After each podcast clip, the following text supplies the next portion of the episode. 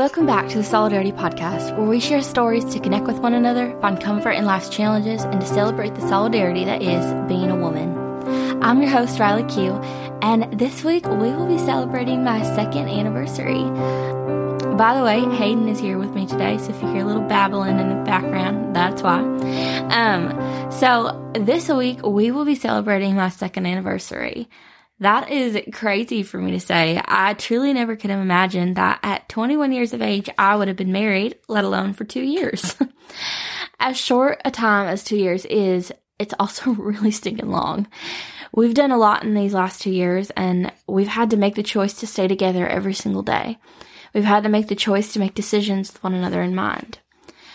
I'm definitely the more selfish one in our relationship, and I know that. It's something I'm trying to work on, and I am in awe of the extremely patient, selfless, and annoyingly loving husband that I have been blessed with. Whenever I start to have a glimpse of doubt, he comes right back with a reminder that he is 100% my person. I really wanted to make today's episode about our relationship and what we've learned in these last few years, but there are too many lessons to count. And honestly, I know that the majority of my listeners have already been married for far longer than I have and probably can't relate anymore. We've been through a lot, but we've had a really, really good two years. We've definitely had hardships and moments where we had to choose to keep loving each other through the pain, but for the most part, we have a really strong, happy, and healthy marriage. Instead, I thought it would be beautiful to reminisce back on my wedding day and share a bit of advice from my guests themselves. Family and friends that meant the most to us that celebrated our love and wrote notes of encouragement that I keep in my wedding box. Uh, these are little bits of encouragement that I reference often and that I think are good reminders for day to day life. In my opinion, it's almost easier to go through the big hard things and make it out on the other side. But loving each other well through the ups and downs of the mundane and the work and the gunk and the day to day that's another kind of hard. So here's the advice that we all need to be reminded of. And maybe things you've heard before, but don't write it off or let it pass right through you. Good advice is good advice for a reason. Let it sit on your heart and take what resonates with you into your relationship today. So, I am going to be reading these, and I'm reading these live. This is not scripted or pre planned. I just am grabbing these from my box, and we're going to give them a read. So, no matter what, Tell each other I love you every day and keep God first. That is solid. Your love runs deep and true, and we wish you the best life. Always trust and love each other. Life is special, and it's all about what you make it. Depend on each other and don't expect perfection. I uh, struggle with that myself, expecting perfection, but yet I am far from perfect. So, uh, one of the biggest things you have to do in marriage is break yourself of being hypocritical because it's so easy to do. Cherish every moment together, even when time gets tough. I have had to really learn that slowing down and just taking in the moment and taking a picture with your mind is so important because this time in your life only lasts so long.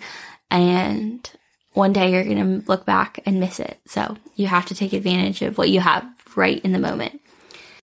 Love, respect, and cherish every moment together. Take nothing for granted. I love this one. When you argue, you have to take all your clothes off. It works.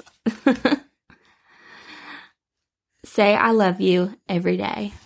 Look into each other's eyes often and pray together even more. Never go to bed angry. It makes nighttime way less fun. Never stop dating each other. Be passionate with each other and with your marriage. That one's hard. Sometimes it can feel like getting passionate with your marriage. Like, obviously, intimacy is a whole different thing, but continuing to be on fire for your partner in like the hardships and, and the mundane can be really hard you have to constantly remind yourself of why you're together in the first place and what keeps you coming back and um, refinding that spark on a regular basis, which never stop dating. That's a really helpful tip because that's kind of how you can find that going back to those days when you're falling in love. Whenever things get tough, just give it a few more minutes and it will all get better. Yes, for sure.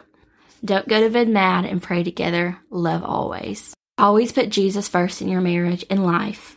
Don't get too busy making a living and not living a life. That is good.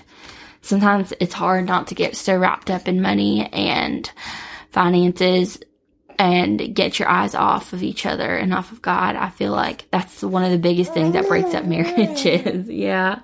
That's one of the biggest things that breaks up marriages. And you have to be so intentional with not letting that take over your life, letting your job take over your weekends and nights and not letting it consume every part of you and not letting money issues get in between you and your partner.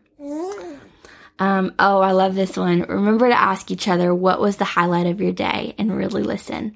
I have a friend, one of my best friends actually, um, their, their dad, every single time I would come over to their house, which was pretty much every day in high school, um, he would always ask me and the girls when we got home, or when he got home, what was the highlight of your day? And I just love that question because it was such a beautiful moment to reflect and, um, even on the hard days, you could find something to be grateful for, and that would just light your day up and bring you joy.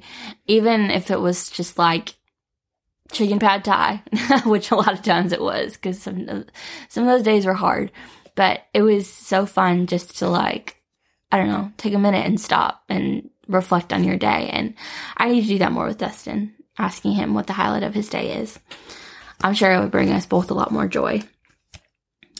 Um, I can't say how much more effective prayer is when you pray over each other out loud. It's intentional, real, and unifying. I highly recommend it. Yes, that is a good one. Have fun and enjoy life. You know, I think more of us need a reminder just to have fun. And I love this last one. Neglect the whole world, but not each other whew, it can be really easy to get wrapped up in the world and take your eyes off each other. You have to constantly be coming back together and reunifying and checking in and getting good with each other because it can be really easy to let the world get in between you and let you drift apart. All right, well, it may be 9 a.m. with my coffee cup in hand, but let me give a toast to healthy marriages, loving our partners wholly, learning to give and take and give some more, respecting the journey, and apparently taking off your all your clothes when things get frustrating. to the next 70 years, to us, cheers. If you enjoyed today's episode, please share with a friend who needs this encouragement. Help me get the word out on social media. And if you're feeling it, subscribe and leave a review to help get it out to others on the algorithm who need to be shown some solidarity. Thanks again for listening, and be sure to check back next Wednesday for a new episode. As always, I'm so glad you're here.